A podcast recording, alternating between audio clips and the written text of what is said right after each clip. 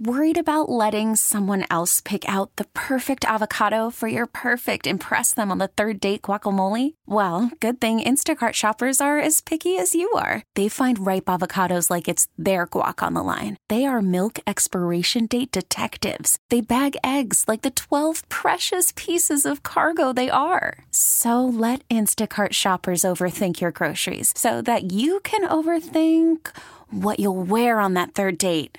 Download the Instacart app to get free delivery on your first three orders while supplies last. Minimum $10 per order, additional term supply. It is 7.06 in the Twin Cities. Esme Murphy with you until 9 o'clock. Well, you know, I get to meet, one of the great things about my job is I get to meet a lot of people, and people say, oh, you've got such a cool job. And it is a cool job. I, I will absolutely say that. But sometimes you meet people or you talk to people and you think, that's really a cool job. My next guest fits into that category. He is Chris Riemenschneider, and he is the pop rock music critic. If that's the correct title, we'll ask him for the Star Tribune. He is also, he literally wrote the book. I mean this on First Avenue. He wrote a, a beautiful, really cool coffee table book uh, on First Avenue that I hope is still available because I actually got it for my husband for Christmas one year and he loved it. Uh, and he's also here to talk to us about the new First Avenue exhibit at the Minnesota History Center. Chris Riemenschneider, thank you so much for coming on. Yeah, hey Esme, how are you? Great. Now, do, do I have you like your official title? Like, yeah, yeah, music critic, music reporter. You know, sometimes right. we're, we're now, doing the real reporting. Do, do you get crime scene stuff? Crime scene, but do, I mean, do you get that? Sometimes people are like, "That's a really great job." Yeah, and I I always you know they they always they always seem to say that after I've just reviewed a Nickelback concert or something really terrible, and I and I roll my eyes stupidly. Yeah, no, of course, it, most days it is a very fun job and and uh, no, never dull. That's for sure. Right, and and you did. When did you write the book on First Ave? Well, uh, I wrote it for about two and a half years, and and uh, the the action of writing it, and then it they published it just before uh, Christmas in 2017. So it's been out about a year and a half. Right, and um, uh, anyway, it, it's a great book, and is it still out? Can people still get it? Oh yeah. Okay. Yeah, no, yeah. It's it, this this this exhibit. They they kind of made sure they're going to have copies uh, for people who well, go to this exhibit. So because it, it really is it, it really is great, and for so many generations, it's it's you know it really is such an iconic place and it means so many things to so many people in different ways. And I think you, you kind of take, take us through that. Obviously, uh, it is and forever is linked with Prince, who you covered extensively. Um, what is your take on on the ex- exhibit in, general? Yeah, no, I mean the exhibit is, is heavily based on on my book, and and um, so I it for me personally, it was just a thrill. It's, it's it was almost like my book come to life, you know, uh, in, in almost like a movie version of my book, and or a 3D movie version of my book. Uh, they but they they went above and beyond the book too. The the folks at the Minnesota Historical Society they they did some really clever stuff in there. Um, the, you know, the, I've uh, it's been open about a month now, and the, the the feedback it's been really positive. But it's I, I'm blown away when it's people that either a have have never been to the club and and that's that's totally fine but that that they're that they take the time they understand that okay if it's at the history center it must be something special which which, which I love. And then there's the people that have have that go there twice a week and you know these super punk rock people that you you know aren't impressed with much but they they to hear positive reaction from them has has been really nice too. Right. And then you know and I think um and certainly you did not, but there were many of us here um, when Prince was with us who who sort of took it for granted that there was this superstar in our midst. And you know, you, you see it sometimes when people are obviously from a foreign country and they're kind of you know in downtown. They kind of have their sort of lost look around them. Invariably, they're trying to find their way to First Avenue. Yeah, uh, and and it's because uh, uh, of Prince. What was it about First Ave um, that that that he's because he this is somebody who could obviously play, played all kinds of venues everywhere. Yeah. What was the connection there, and what was the energy that he liked there? The, you know, it's interesting that that uh, about a year before he he played his first First Avenue show, which which at the time it wasn't called First Avenue, it was it was called Sam's.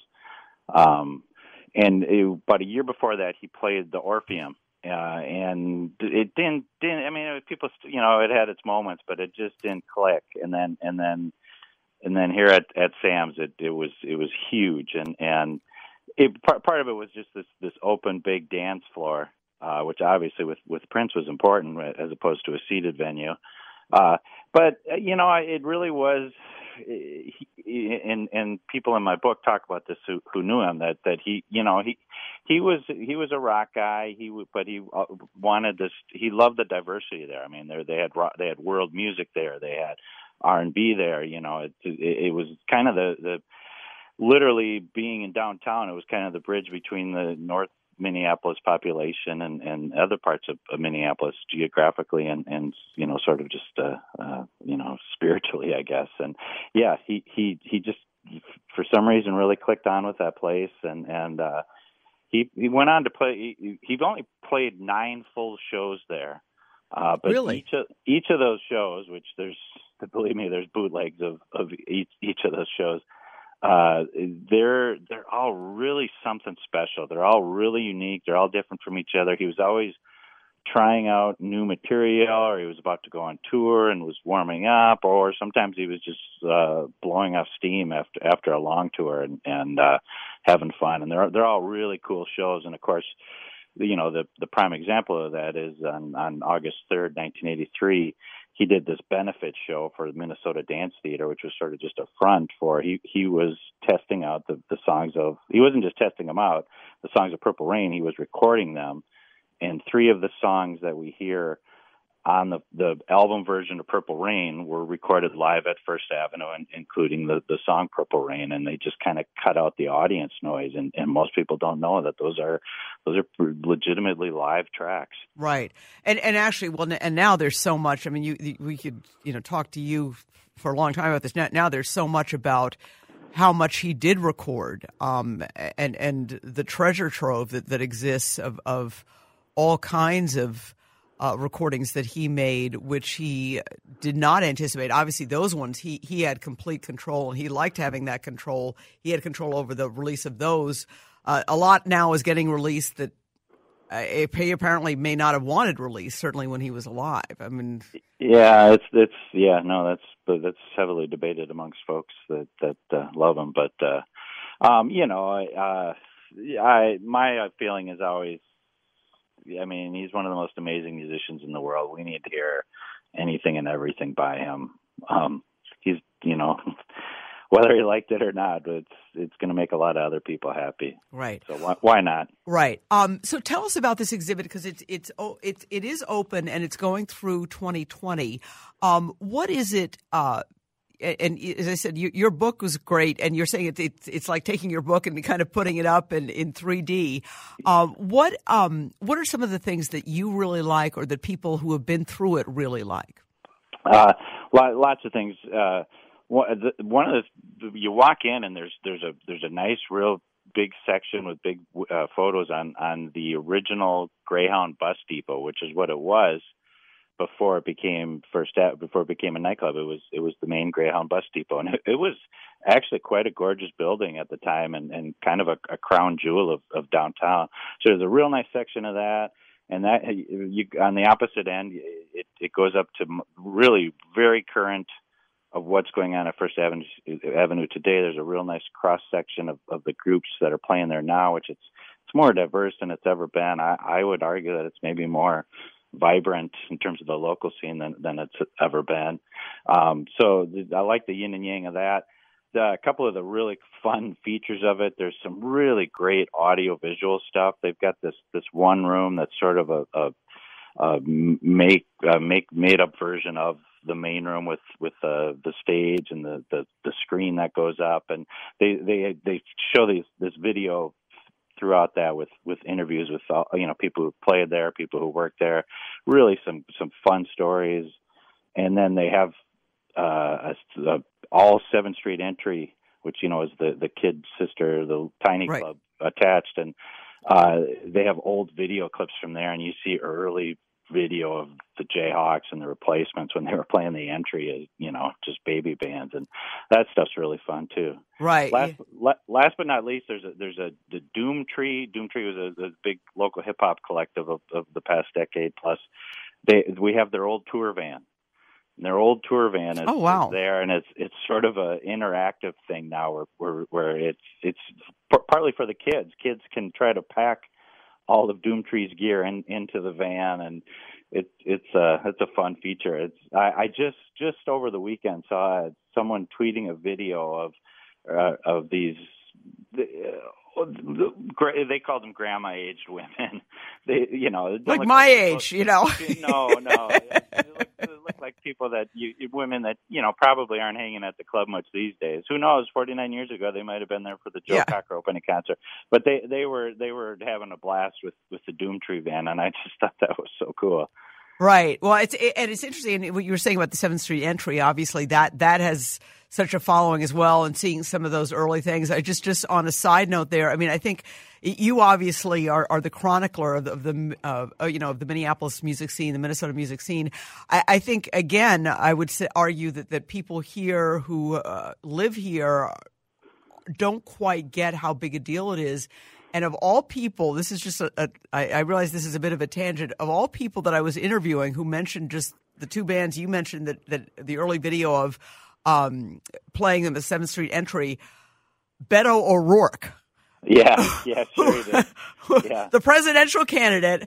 And I, I was at his uh, town hall at Edison High School, and he, he talked a lot about that. Um, and the photographer, the, the camera guy I was with, eh, spent a lot of time at First Ave and actually, you know, went to many, many concerts out at Paisley Park, but a lot of time at First Ave. And so knew all these and knew many of the band people. And I didn't think I was going to get a political question in. I mean, they, they could have yeah. talked the yeah, whole time great. about that. That's uh, great. But um, yeah, no, I mean, I, I I've talked, you know, I talked to musicians that are coming to town, the t- touring musicians from from other towns, and you know, from from the veterans on down to the up and comers, they're they they inevitably First Avenue comes up and how much they like playing there. Or for the older acts, it's you know how how important it was to their uh, coming up, and and so I I I kind of knew going into writing the book that that this this was more than just a local thing. This this very much is a national, maybe even international, uh, recognized uh, place. Yeah, we're, we're, chatting with Chris Riemenschneider. He is uh, the Star Tribune rock pop music critic. Uh, and he, you can read him in the Star Tribune, but he also has, as I said, literally written the book on First Ave. And apparently, this this exhibit, which I have not yet seen, uh, you know, takes your book, which kind of chronicles First Ave, and, and kind of puts the music, the video clips, all of that out there. Let me ask you on on the print stuff. Mm-hmm. One of the things is I, I actually have run into some folks who did play in some of the early, early, early bands with Prince. Yeah. And is there video of that out there? Because they were having trouble finding it, and they're, they're yeah. convinced that someone was. And it's you know, of course, it wasn't that long ago, but it was in in the area. Now, er, now there's video of everything. Yeah, there's it's pretty pretty scant. Um, one one of my colleagues, Andrea Swensson, uh, she she wrote a book called uh, "Got to Be Something Here," and that was that was kind of the the 60s and 70s R&B and soul scene here in town, uh, leading up to Prince, and Prince is kind of comes in at the end of it. Uh, there, and one of the things about that book was is, is she really had to research that. There really wasn't a lot. A lot of that wasn't well documented, unfortunately. The earliest Prince stuff I've seen is he his very first Minneapolis show was at the Capri Theater in, in, in North Minneapolis, and it's it's a grainy black and white video, but that's that is all over YouTube, and, and right. Uh, it's it's cool. He he famously kind of wasn't he wasn't Prince right away. He he needed to work on his live show a little bit, and and uh, uh, obviously it, it, worked out. Uh, he, he he got it down eventually. He he he certainly did. And um and how old would he have been in, in that one? I mean, what or what year approximately do you think that? Because uh, I have seen. I think I think I know what you're talking about. Yeah, yeah. It's not great seven, quality, seven, but I, I mean, probably about nineteen or twenty. I would I would say. Wow. Okay. Because I there there are some stories from some folks who who played with him, you know, in, in the high school years, and you yeah. know, you think, gosh, wouldn't that be cool? And and you, you have to think that maybe perhaps somewhere it exists. Um, and obviously, if somebody's got it, uh, it's it's worth it's I'm worth worth a pretty penny. But yeah, uh, I don't think anybody's got it sitting. If if somebody does have it, I'm sure they're not just keeping it under the bed at this point. I'm I'm sure it'll I'm sure it'll get out if it does exist. right. Um, well, Chris uh, Riemenschneider, I, I, as I said, I want to go over there, and the History Center. I, I'm sure they did this up, and I'm sure they did this right because every single thing I've I've gone to over there, they really do a good job. I mean, these people They- are really good what they do. Yeah, no, and and, and I uh, I mean that's one of the reasons why I went to them with with the book in the first place because the, the book is the Minnesota Historical Society Press, kind of their publishing arm, because they they do Oh, that's right. such a good job, and and I I did kind of like playing up the the idea of, of this being a Minnesota landmark that this really is a, a historic landmark in Minnesota, and and the exhibit just you know totally hammers that home. Right, absolutely. Well, it, it certainly is, and as I said, you know, I see people, you know, in downtown, and you, you can almost tell the way they and they got the cameras, and they're kind of like looking, and you're like, it's a few blocks over there. It's a little hard with all the construction, but um, yeah, exactly. I was going to say they they yeah I get lost trying to find it myself. Me too. And and I, yeah. I I work downtown as well. Chris Riemenschneider, thank you so much for joining us. Yeah, really appreciate it. Okay, care. absolutely. Take care. Um, really, this book, um, if you have a music lover somebody who's in, in, into the music scene, first of all, it's, it sounds like it's a really cool exhibit. And as I said, I do know people who, um, you know, Chris Riemenschneider actually, you know, knew Prince. Um, I, I know people who worked with him and, and were in some of the earlier bands, and, and they say it's just really a cool exhibit. And uh, they do do an amazing job over there. And the book itself is really a fun book, and I'm glad to hear that they have copies over there. Uh, at the exhibit, which you can purchase. I mean, great gift for somebody, maybe Father's Day or a birthday gift for somebody who's into the music scene here. And as I said, I interviewed Beto O'Rourke, guy's running for president. And I, you know, I, I, I should talk about because I haven't really talked about that on the radio. He was here a number of weeks ago, and uh, very personable, very nice guy. Had a packed house at, at Edison High School. The photographer I was with, uh, Joe, is just somebody who's a big music guy, and, and especially you know in, in this era that that, that Beto O'Rourke was a fan of. And I was like, I was like, I kind of need to ask him about running for president, and they could have talked music all night. Uh, anyway, folks, uh, you are listening to News Talk 830 WCCO. I'm overdue for a break. Keep it right here, though. Much more ahead on this edition of Saturday Night with Esme. Hello, it's 725 in the Twin Cities. Esme Murphy, along with our producer, Devin Marshall, and just, you know, talking to Chris uh, Riemenschneider. It, it it really is amazing, you know, what a wonderful music scene we had. And you were saying how, you know, you didn't reali- realize that some of some of the songs from the album, the Purple Rain, were recorded at First Ave, and you you might not know, but obviously that's the perspective that he brings. Yeah. and it's just um, it's amazing, and it, it's just it's so sad. The more you think about uh, what a genius he was and how he could play, um, he could play every track. Yeah, and You know, every he instrument didn't, he didn't need any. He didn't need a band. He, he had, you know, he, he could he could play every instrument. I mean, it just really what what, an amazing amazing individual. And um, it's interesting. Uh, someday we should get Chris Riemenschneider on because he is really one of the experts on Prince. Uh, but there is a debate now about releasing all this video and audio that he recorded, and obviously this he had these super high standards. But you know, Chris said something interesting there that you know he was such a genius, such a gift to, to all of us. You almost do want to hear anything that he had recorded, even if he felt it wasn't quite ready. par. Yeah. Yeah, I would want to see see in anything he did too. Any Right. videos. I'm always interested in the behind the scenes stuff. Oh, sure. And just in the sure. studio, being you know his creative process, all of that. So I would watch any of that. Right, and and it would be fascinating to see. I mean, I I find it, you know, and Chris was talking about how, and he would know how little video there is of uh, those the really early years. You know, when he was a teenager growing up, because he was playing all over the place. And he had a band, I think, that was a rival band to Jimmy Jam's. You were talking about the great legendary producer Jimmy Jam, uh, but apparently there's very little out there that is uh, in the public domain, but you have to think somebody's got it in their attic somewhere, and you know Yeah. the reel to reel stuff. Um, That would be really, really cool. But that exhibit at the History Center is supposed to be amazing. And I've, as I said, I've been to other exhibits there, and these people they do a great job at the History Center. It's a really, really fun uh, place to go, and they really make it live. I mean, they really do, which is which is very, very cool. So.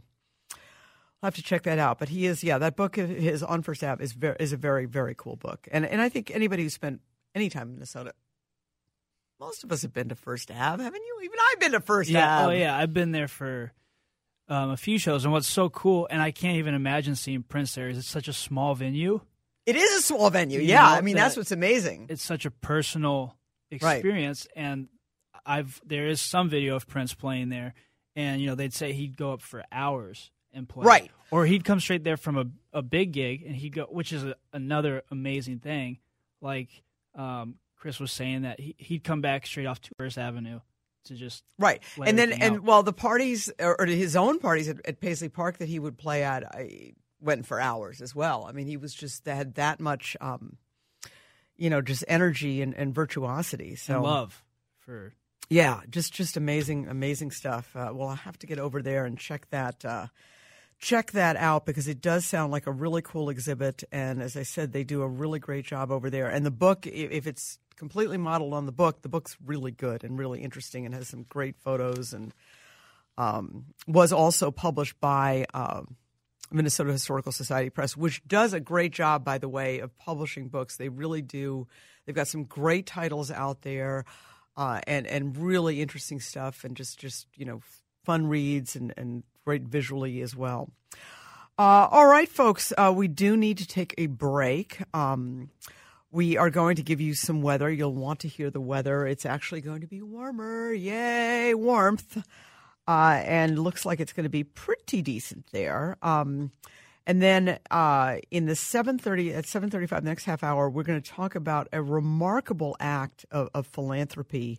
Free Y memberships for thousands of Twin Cities teens. We did a little thing on this on TV, and I thought, you know, I want to do more on this because that's a really cool gift. It's from the Richard Schulze Family Foundation. Richard Schulze, of course, the founder of Best Buy really a remarkable gift. Uh, I can't think of anything more important than to have you know teenagers have some place to go and, and to be and to hang out.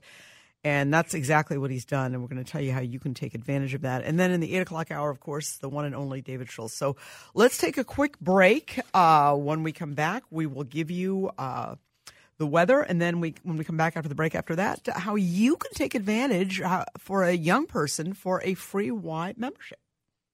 It is 734 in the Twin Cities. I want to invite you to tune in to WCCO TV Sunday morning, 6 a.m., 10.30 a.m. Uh, Matt Brickman actually will be in for Mike Augustyniak, who has a well-deserved day off. And at 10.30 a.m., uh, it's a real honor to have the governor of Minnesota, Tim Walz, come in and give his perspective about the legislature, what got done, what didn't get done, what he'd like to get done. Uh, he always has a lot of energy. He's actually a, a very fun person to interview. And uh, he will have his take on what he'd like to see uh, get done, perhaps the next legislative session, and what his he is most proud of when it comes to this past session. All right, right now we're going to talk about a wonderful act of philanthropy, and actually, this is it may be the it's definitely the second year. It may be actually more years that, that the Richard Schulze Family Foundation has done this. They are providing free Y memberships for thousands of teens across the Twin Cities. How cool is this? I, I just think this is so wonderful. Courtney Harrness is uh, the executive director and program lead at Get Summer at YMCA. And Courtney, am I saying your, your last name correctly? Yeah, you got it. Okay, Courtney, um, this is so cool. And how long has, has the Richard Schulze Foundation done this? You nailed it right on. Uh, this is the third year. Third year, the okay. M. Schulze uh, Family Foundation has been providing funding for Get Summer. Okay, because I think, I mean, uh, th- this is such an amazing thing. I mean, this is really a living gift. Uh, tell us how it works and, and how it's worked in the past few years and, and how people can take advantage of it. Yeah, sure. So first, and you really started us off right. I cannot say thank you enough to the Richard M. Schulze Family Foundation. Their partnership and commitment to young people in the community has, just been incredible and continues to be incredible uh, throughout a lot of our work that we're doing with the YMCA. So I want to make sure that we thank them first. Uh, so in our third year, we're really excited. We we've added so many new opportunities for young people this year, and really what Get Summer does is allow uh, young people entering grades nine through twelve the opportunity to access a free YMCA membership from June 1st through August 31st at 26 locations uh, across the metro and all the way down to Rochester and even over into Hudson. Oh, into Hudson. Yeah. That's great. Okay. So, um, when you say it's a free, who qualifies for this? Anyone qualifies. So, as long as uh, you're a high school student or you're going into grades 9 through 12, uh, that's the only requirement. Otherwise, uh, everything is free, and you get all of the same opportunities and access that a regular YMCA member would have, uh, along with some pretty cool, unique uh, things as well. And, and, so, and that's something that's important because I think that there are some people who um, might be concerned that that you know they can't maybe afford a, a membership or whatever, but they, they think, well, I'm not exactly super low income, even if they're middle income, they they can qualify for a membership? Yeah, absolutely, and it's really important to note uh, this is so so much more than a program or an initiative or just a membership. This is really a commitment to our young people and to our future leaders, and so we wanted to make sure that regardless of uh, race, class, income level, or where you live, you have the opportunity to access the YMCA all summer long. All right. And so, how do you go about uh, to do that? I mean, do you just can you go to any Y and there? How many Ys again? Twenty seven. 26 locations uh, throughout the metro, uh, and like I said, into Rochester and over into Hudson. Okay. Um, how how would you go about? Do you just show up at the front door? Yeah, and you know what's really cool? Uh, we actually last year added an online registration option, and that option uh, exists again this year. So super simple. It's uh, www.ymcamn.org slash get summer. You can register right online there. Okay. And I, you know, I've, I've been to a few Ys. I actually had not been, and I know the, the Y um, in North Minneapolis had got a makeover a number of years ago, and I'm just obviously behind the times, but I was actually there for uh, a wonderful program where the gym had been redone uh, as a special part of the Final Four celebrations. It was, it was a community project that the uh, NCAA funded. And I had not been in that Y for a long time, and it looked amazing. And, and a number of the Ys just really are amazing places. Uh, do, do kids, do you think this message has gotten out to kids that this is available? Oh yeah, I mean by far, and you know if we want to talk about how many kids have already signed up, uh, eh, you know over 5,500 high school students have already signed up. We just opened registration this past Tuesday, so uh, over half of the uh, spots that we have are gone. So I would say any listeners who are thinking about it or have have kids that are going into high school, uh, go online to that link now or, or get to your local Y and, and get them signed up. Okay, okay. and uh, you just said something that's very important. Uh, so there is a limit on this. Yeah, we're and we've increased it each year. So we actually started out year one with 4,800 free memberships. We increased that to just over 6,000 last year, and we bumped it up significantly this year. And we'll be able to uh, give out over 10,000 free memberships this year.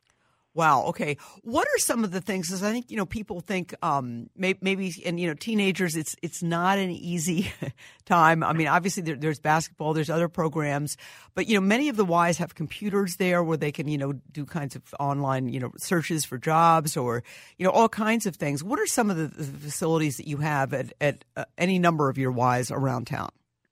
Yeah, great question. And so Get Summer has three main objectives. The first one is safety, health, and well-being. And so making sure high school students have a safe, fun place to be all summer long. The second two objectives really get at uh, some of those things that you just mentioned. So the second objective is job readiness and workforce development. So young people have the opportunity uh, through partnerships with Junior Achievement, with partnerships with our own uh, YMCA Human Resources team to learn about what it looks like to get a job, how you go through that process, how you build a resume and how you interview. uh, really preparing themselves for the, for that opportunity. And this year, I'm I'm so proud of this. Uh, this year, we actually have uh, 100 spots open in our Career Pathways program just for high school students uh, in Get Summer. And Career Pathways is a 100-hour paid internship throughout the summer. So, uh, really, really cool. Right, and, and then also, you know, if you don't have, uh, you know, a lot of com- computer uh, access at home, I mean, if you're, you know, thinking about maybe going to college or looking up stuff. I mean, you've got you've got those uh, opportunities there at the Y. Um, another thing um, too is that there are also some places where there are going to be meal programs. Yeah, and another uh, another area where we've just grown significantly uh, in our third year now. So our first year we offered uh, free meals to uh, anyone at five of our locations. In 2018, we increased that to seven locations. We actually bumped that all the way up to 12 locations this year. So Monday through Friday at 12 locations, uh, anyone under the age of 18 can get a free meal at, at those locations. All right, and and that's no questions asked. No questions asked. If if you're under the age of 18, uh, you walk in and get a meal and what I would say is the times and locations for those meals are at that same website, ymcamn.org slash get summer. Okay. How has the program, so this is the third year. Um, so you, you, you got off the ground two summers ago. What was it like the first summer? Was it hard to get the word out? And is the word out, you know, pretty much right now, do you think? Yeah, I, th- I think the word is out, and we count on our community partners so much. You know, school districts, uh, other organizations uh, that serve young people.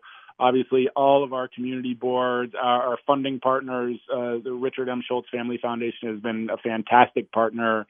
Uh, we do some of our own work, but the first year, I think it took us about two weeks to fill up uh, 4,800 slots, and like I said, in four days we filled 5,500 already this year. So uh, the word is out. I think uh, young people are on to the fact that the Y is for them and that it's more than just a place to go and, and play basketball. I think they're starting to really understand that this is a commitment to uh, meaningful activities all summer long.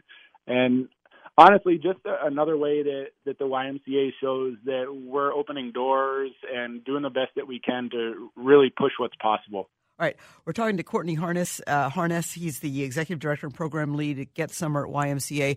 The Y also has, you know, information about programs in the you know neighborhoods that it's in. I mean, whether it's an educational program or, or other programs there. I mean, that's what I think is so cool is that you guys really try and make yourself sort of an anchor of the neighborhood or a place where people can a conduit for all kinds of uh, programs. I don't know if there's anything you can share about the kinds of things that you might find at One Y or. Uh, you know, or, or the information that's available on the bulletin boards, it, it, it's really different from, from place to place. Yeah, I, I would say uh, the old saying uh, across the Y goes, "If you've been to one Y, you've been to one Y," and that's really true. You know, a lot of our uh, things are similar, and there's a lot of congruency, but each Y specifically uh, goes out to meet the needs of their local community. So, uh, what you see in, for a program at one Y, you might not see in another place, and so I think that's what uh, makes us unique as an organization is that we're agile enough and have the ability to really, really get in touch with our community and find out what folks need so that so that we can meet those needs ultimately. Um, Get Summer's doing the same thing. We uh, we've asked all 26 locations to get feedback from the young people in their area and provide programming that directly meets the needs Right. And let me ask you, do you have any um, information also about, you know, family memberships? You know, people might be thinking, well, gee, you know, I've got a teen, but, you know, maybe I'd like to do that, or maybe this is, it might be a little out of reach. I mean, do you provide help for other people who are also trying to join the Y? Yeah, I love that question, and I'll tell you a little bit about our financial assistance uh, program. But I do want to mention another a new aspect of Get Summer this year is uh, we've really uh, upped our focus on the entire family, not just the high school student. And so, uh, one time per month, so once in June, July, and August, each of the 26 locations will be hosting a family event or activity. And each day that that family event or activity is hosted the entire family of that Get Summer member can go to the Y for free. Oh, so wow. We want to make sure that the whole family gets the opportunity to understand what this experience uh, for their child or for their brother or sister is like, uh, and experience it themselves in a way that's really fun, really active, uh, really meaningful and engaging. And so, you know, the hope is uh, by the end of the summer and uh, through opportunities like this conversation that people begin to understand a little bit that the Y is for everyone. The Y is for all. It doesn't matter what your income level is or where you live or any of those things. Uh, there are options for you. And so I would really, uh, really urge folks if you feel like uh, the Y is the place for you, stop in, talk to uh, some of our membership teams, talk to some of our staff, and find out what those options are for you. All right. And, and again, um, where can you get information? Um, about like online and then also in person about these free Y memberships for, for young people? Yeah, so the online link for to register is ymcamn.org slash get summer. That's where uh, kids and or their parents or guardians can go to register right now. Uh, or stop into any one of our uh, 26 membership locations and just ask about the Get Summer program. You can fill out a, a paper form at the desk and get set up right away. Right, and um, don't forget Hudson, Wisconsin. Yeah, and Hudson and Rochester. oh, and Rochester. Rochester. Okay. Yeah. Okay. Absolutely. Well, listen, um, Courtney Harrness, uh, Executive Director and Program Lead of Get Summer at the YMCA, thank you so much for joining us. Yeah, thank you. Really appreciate the opportunity, and we're really excited. Well, it is. It, it really is. I mean, there's so many wonderful philanthropists uh, you know, in the Twin Cities that do so many creative things. And and I really think kudos to the Richard Schulze, to Richard Schulze and, and his foundation and the Family Foundation for doing this because eh, this that that's a really really cool idea and it's making a difference for so many young people and so many families to know. And I, I think it probably is such a peace of mind for parents as well to know that that their teens who sometimes get overlooked because they're not little kids anymore have some place they can go. Yeah, absolutely. A, a, great opportunity for so many young people and so many families uh, to know that that they can be safe and have a good time all summer long and better themselves. And like you said, we just absolutely could not have done it without the Richard M. Schulze Family Foundation. We're so appreciative of their support uh, and really, really grateful.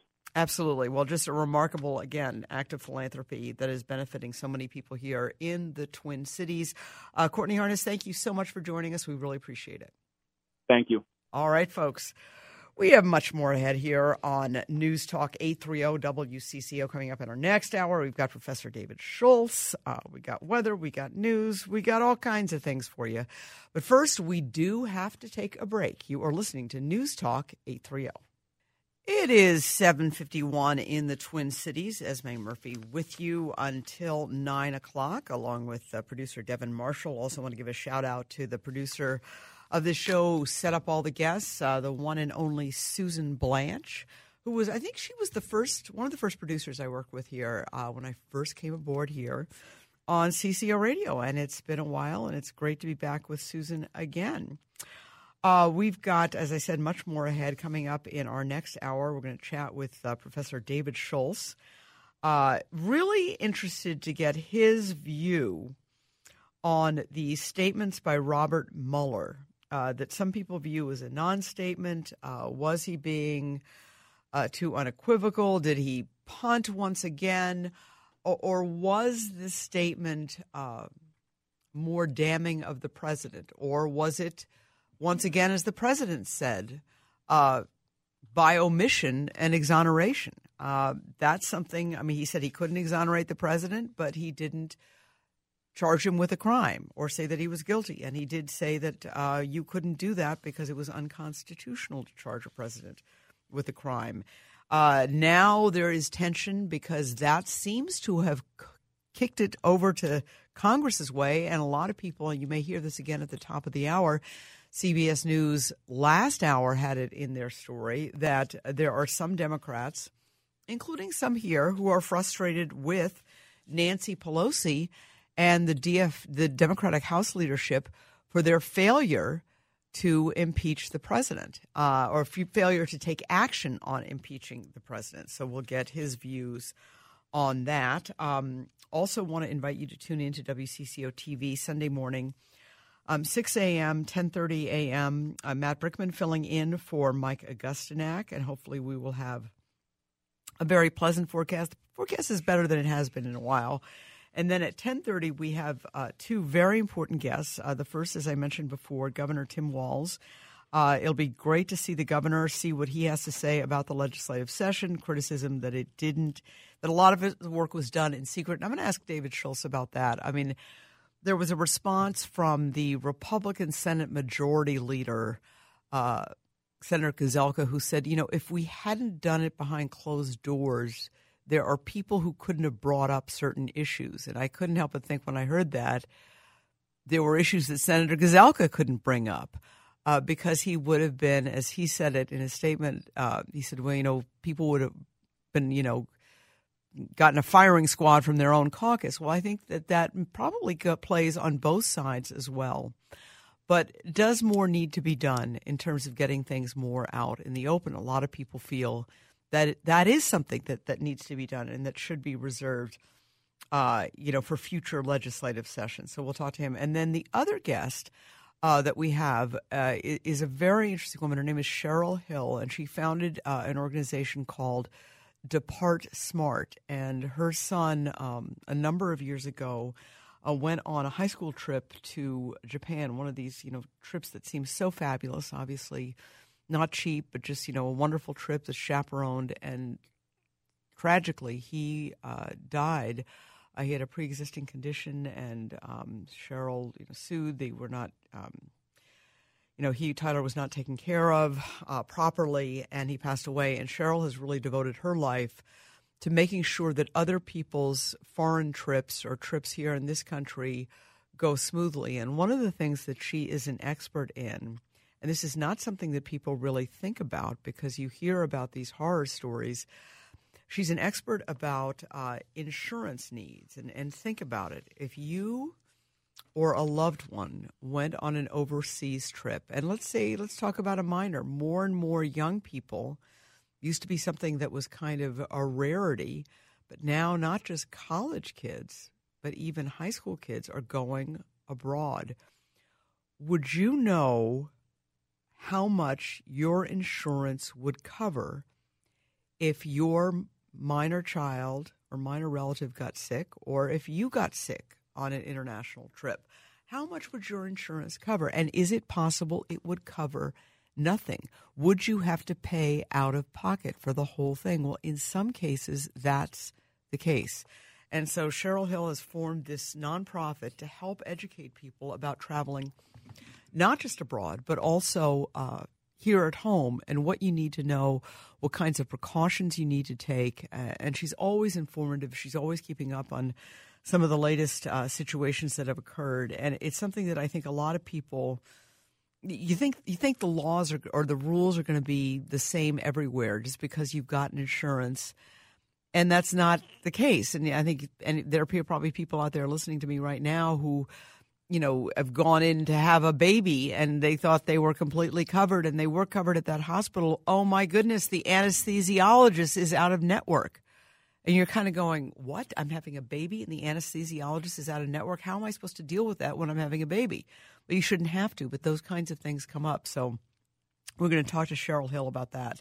Uh, so anyway, it should be a really cool show uh, with uh, Matt Brickman and myself, and again, uh, Governor Tim Walz will be a guest, and also Cheryl Hill, the founder of Depart Smart, with all kinds of advice on traveling, uh, not just abroad but also here at home. And this is going to be a very busy travel season article I saw uh, on a number of networks just talked about how it's going to be a terrible summer for air travel.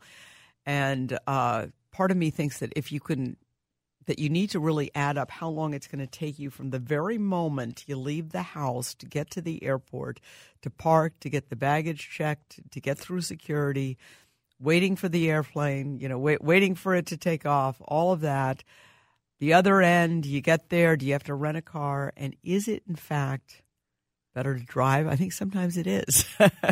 it depends on, on how long the drive is. Anyway, keep it here, folks. News Talk 830. David Schultz is next. We really need new phones. T-Mobile will cover the cost of four amazing new iPhone 15s, and each line is only $25 a month. New iPhone 15s? Only at T-Mobile get four iPhone 15s on us and four lines for 25 bucks per line per month with eligible trade-in when you switch. Minimum of four lines for $25 per line per month with auto pay discount using debit or bank account. $5 more per line without auto pay, plus taxes and fees. Phone fee at 24 monthly bill credits for well qualified customers. Contact us before canceling account to continue bill credits or credit stop and balance on required finance agreement due. $35 per line connection charge applies. Ctmobile.com.